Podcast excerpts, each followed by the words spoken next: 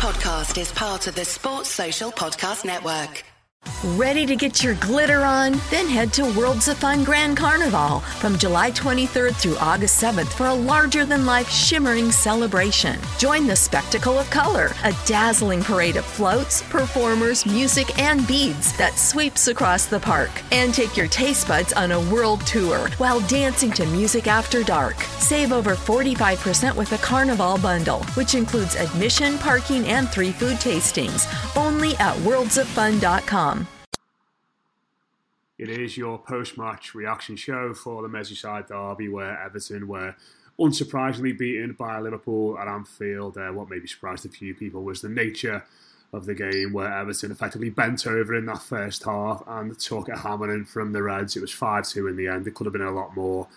Rob Vieira and Kate Riley are making a, a post-match debut. Joins me on, on, on Skype today. Kate, I'll, I'll come to you first. Um, just your initial thoughts and feelings after what we've just seen there.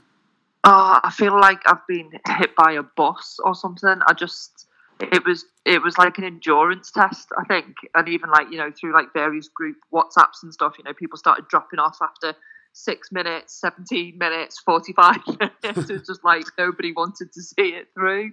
Um, some absolutely woeful performances tonight, to be fair, but um, you know we I think we were all we were all you know throwing our hands up and going, listen, we're, you know we're going to get beat here, but there's so many stupid mistakes. Um, you know, if you weren't if you weren't roaring at Jordan Henderson in the uh, uh, oh my god, Jordan Pickford even in the first half, I, I, just then you must have been watching a different match. I just I feel like I could just go and sleep for a week and just give Everton Yeah. for a little while. Yeah, I, I think for me, Rob, it was there were just so many weak aspects in the performance. You know, it was you know the scoreline, like I said, I think probably flattered Everton. It was four two for long spells, and on the stream I was watching, it was very much a case of a lot of people saying how it felt as though you know the, the game was tight. Everton, you know, remarkably, someone on Ally McCoist on the, Amazon Prime said Everton deserved credit for the way they played in that first half at spells, but um, it just felt it, it just felt to me as though Liverpool just did what they want with Everton tonight. They, they toyed with them for long spells. They went two two nil up.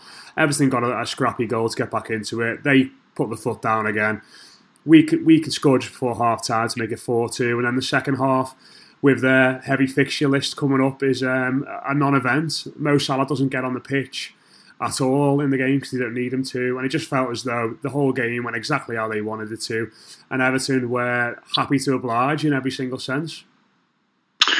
Yeah, uh, this this certainly felt like the death blow, didn't it? Um, you know, I think that in a season full of just absolute gut punches, um, and, and, and especially after the way that things went down on Sunday at Leicester, uh, this this felt like it, felt inevitable on some level, and and for many who looked at the starting eleven that, that Liverpool named and thought, man, they're not even taking this seriously. I mean, why should they? I, I, don't, you know, when you're at home playing one of the bottom teams in the league, and that's where what we are right now. We're one of the bottom teams in the league midweek. Uh, why not take that opportunity to rest your players? And um, it, it, didn't really matter uh, who was on the pitch for them because you had a side that they put out there that was competently managed and competently performing.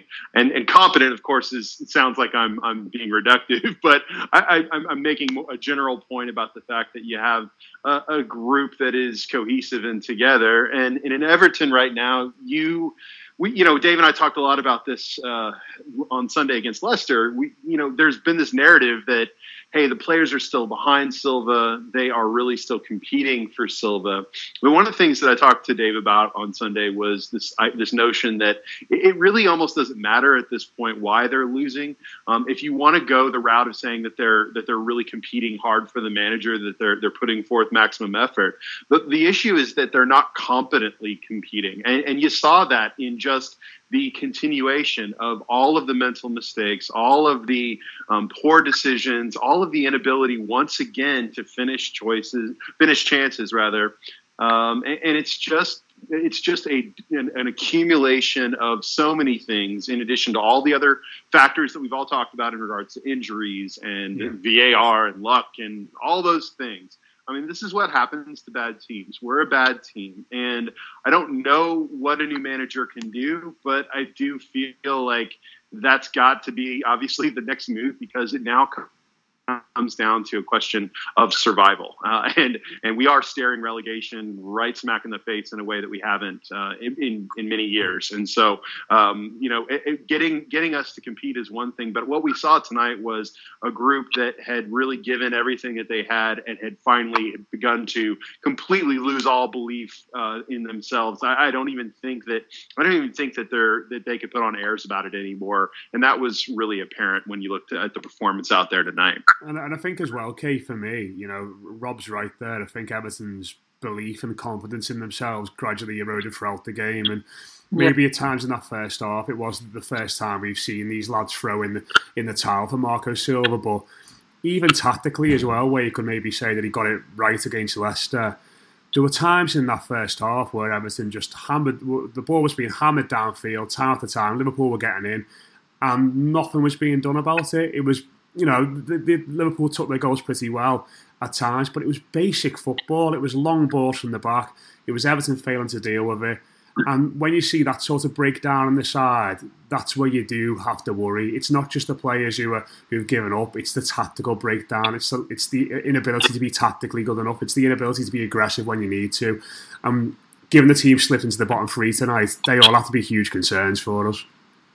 Yeah, without a doubt. I think if you weren't already kind of losing the will to live, I think it was either second or third goal uh, through the, the Amazon Prime um, stream where, you know, seeing like uh, Michael Keane, you know, like mouthing off and, and seeing the players having a go at each other through their frustration, you know, and lack of making, you know, the, the set plays or, or you know, the, these tactical yeah. decisions that are made way in advance not even being able to string together, you know, the two or three components of one of them to actively defend and give Liverpool so much space and so much time. And and you know, like it or not, they were lightning quick in transition. So it was just that momentary lapse, and all of a sudden there was another goal knocked in. And I think when we're getting to the point where the play, where the players are, are openly bickering on the pitch, then you know it, it's there for all to see. It's being played out every single game now the the worry is what do we do? what are the options? Yeah. It's, it's it's absolutely right. I mean, uh, it's it's horrible to say, but at this point, it feels like there's it's a place where we, we, we can't really get, get any worse. But you know, Rob, I was, I was watching that game tonight, and there were times where I was screaming at the you know the television and, and just just shouting, "This is a derby, lads! This is a Merseyside derby!" And not only were the defenders not being aggressive enough, you know, Djibril Sidibé with an absolute shocker, although Alex Iwobi was invisible ahead of him. You know, I was just stood, stood there thinking, you've got to be quicker on the ball, you've got to be more aggressive, and Everton just passive for so long in that first half. And if you do that against any team in the Premier League, you're going to get picked off. But against a team like Liverpool, who are actually renowned for playing in that particular way, you're going to get you're going to get absolutely destroyed and ripped to pieces, and that's what happened tonight. You know, I, I think one of the one of the things that seemed really apparent tonight, and not that it, it hasn't been apparent on some level, but but really was brought to the forefront tonight, was exactly what you're describing there in terms of uh, you know tentative play, a, a bunch of a group of, of guys who look like they are processing so much in their head between a new formation, between a a, a, a between a series of factors, both contextual, their bigger picture, like trying to save the save a manager who they apparently likes job, to the pressure of the derby, to um, you know, just basic uh, competence in things that they've not been good at for a while, a loss of confidence. I, you, you just feel like they're shell shocked. And for those who make the argument that this collection of parts is better, I, am I'm, I'm not totally against you on that because we've seen them uh, as a group. Granted, there are some a couple pieces, some significant pieces missing from that, but we've seen them as a group play better than this. I, I can't believe that this collective group is this bad But when you make the argument, though, for making a managerial change, it, it, it's almost not just to put um, Silva out of his misery and not just to relieve a, a, fan base that is growing increasingly toxic around the situation.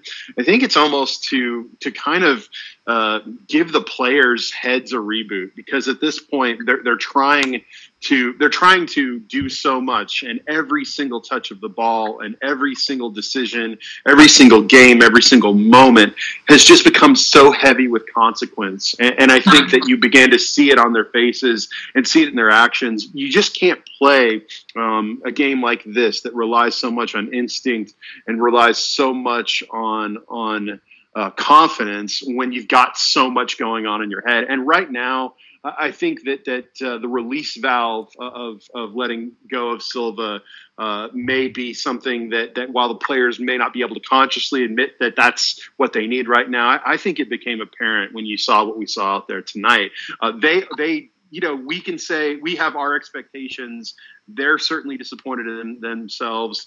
They I, I, don't think that they you know i think that they feel like if they're too aggressive they get punished. If they're too passive they get punished. If they make a mistake they get punished. If they create an opportunity for themselves, like I was thinking that when Moise Kean got that beautiful opportunity when he was sprung in near the end of the game there, um, they even think that when something good happens for them, that something bad is going to then happen mm. right after that. I, I think that that just level of, and, and, of course I jokingly refer, or maybe not jokingly, but I, I call it the curse um, I think it is a weight that, that they need to find a way to lift off of themselves. And we're just now at the point where it's going to take some form of reboot. And that's not going to guarantee anything, obviously.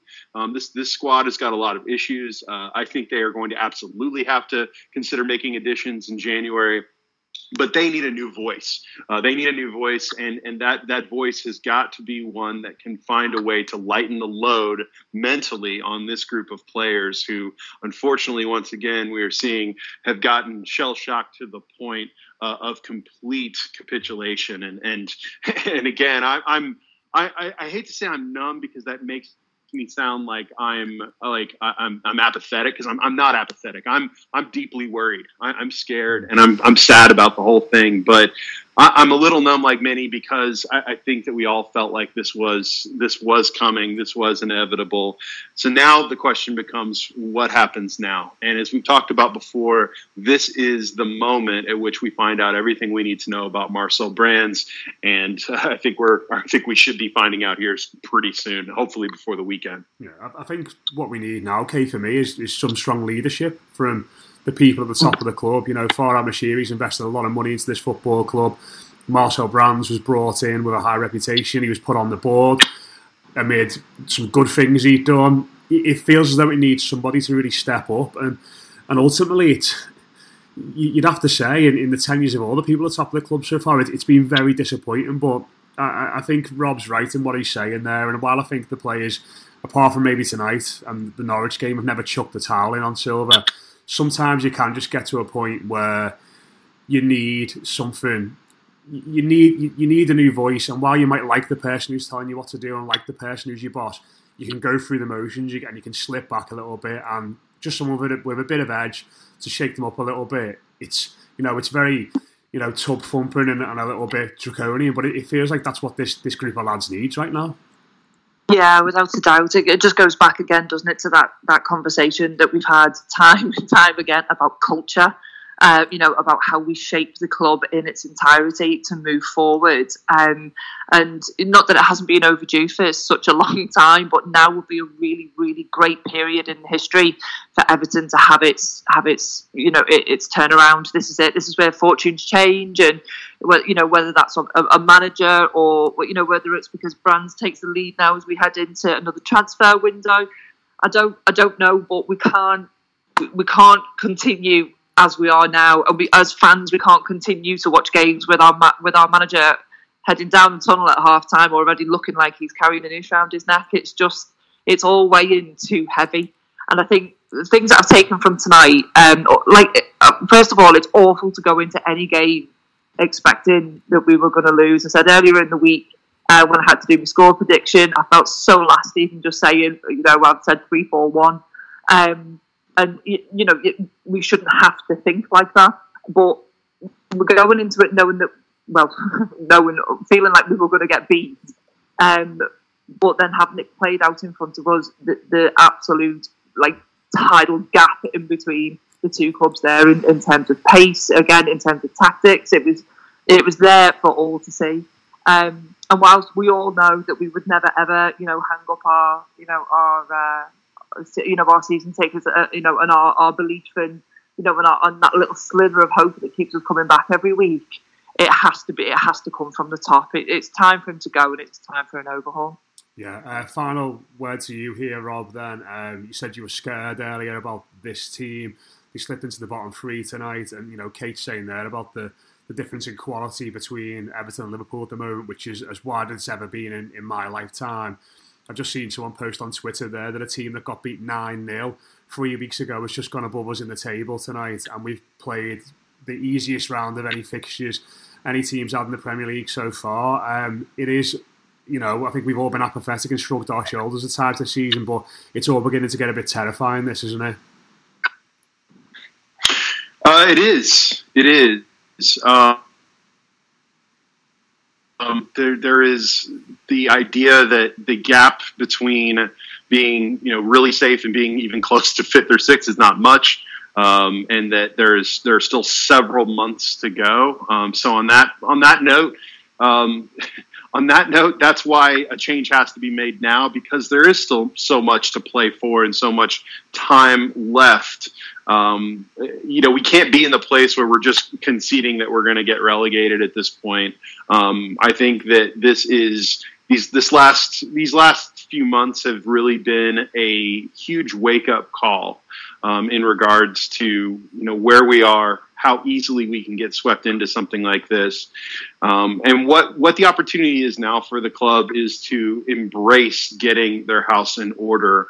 Um, you know, there are going to be some bigger things that you can't do now. Um, I mean, there's there's still a month until the, the window opens, but you know, the, the bigger overhaul things, the bigger things that Marcel Brands was brought here to do, those those are things that are not going to be solved overnight. What what Everton have to do is find a way to make some incremental improvements and get their house in order and get things on track. And that's got to be something that we, as a as a fan base, have to, to rally around. Um, you know, it's like it, it's like every day we live in a world uh, where we can, you know, we can, you know, be lamenting the fact that there are those who, uh, who for whom everything is going right and its life isn't fair, et cetera, et cetera. But at the end of the day, we still have to wake up every day, get up, go to work, pay our bills. You know, those, like all those those re, the realities of our situation don't change just because of how unfair things seem to us. And as much as uh, you know the, the the team across the park success really irks us, as much as it irks those of you who have to live there and deal with it, for whom I always say I feel awful about that, and that I have the luxury of living thousands of miles away from from all of that um, I, I, think now is not a time to worry about what's happening with them, worrying about so much about you know any other team in the league. Everton have got to look inward, and Everton have to be honest with themselves about what it's going to take to steady the ship and get us to a place of safety. Um, there is no foundation to build upon if we're out of the league, and and again, maybe we are Matt getting to a point in March where we are talking about how relegation maybe isn't the worst thing in the world, and we can start going through, you know, what that would look like. But it's December, and I think that there's still too much time left uh, and, and, an opportunity for us to to steady the ship. Uh, but it's going to take some. It's going to take some real looking in the mirror. It's going to take some hard choices, and, and the time the time is up in regards to you know taking that that time to be patient and so on. You know, some choices have to be made now. Now, the question, of course, and the last thing I'll say is is who is the next manager? Um, we we've got to hope that that the the answer to that question is something that has already been in process in regards to being explored by by by brands and others at the club. Um, but what we know is that it would be beyond cruel to Marco Silva and to the players to subject them to having him back out on the touchline uh, this weekend. And I I'm I say that as someone who does not hold any personal animosity towards Marco Silva. I think he's a gentleman. I think he is a guy who worked really hard. He just didn't have what it took to to to elevate Everton to where Everton needed to get to. And, and and I think that begs the bigger question and something that we need to identify for ourselves. What is it going to take for a manager to be successful? And what does success at everton look like? Um, right now we can talk we can talk years ahead about what we want in terms of success but i think right now success looks like survival and we've got to be willing to look in the mirror and accept the fact that that it's going to take being competent before we can be excellent yeah, um, a grim assessment, but a fine assessment from Rob and Kate there. Um, we will react to all what's probably going to be big news on the Blue Room over the next few days and build up to that game against Chelsea as well. Um, enjoy the rest of the Wednesday night, um, and fingers crossed things get better on Saturday against Chelsea. Searching for just the right job? Whether you're looking for full time, part time, or seasonal work, you can get started today. Amazon Jobs offer the whole package with great pay and flexible shifts that allow you to choose when and how much you work. Find a warehouse close to home and discover the role that works for you. To get your application started for an hourly job, go to amazon.com slash apply. That's amazon.com slash apply. Amazon is proud to be an equal opportunity employer. Social Podcast Network.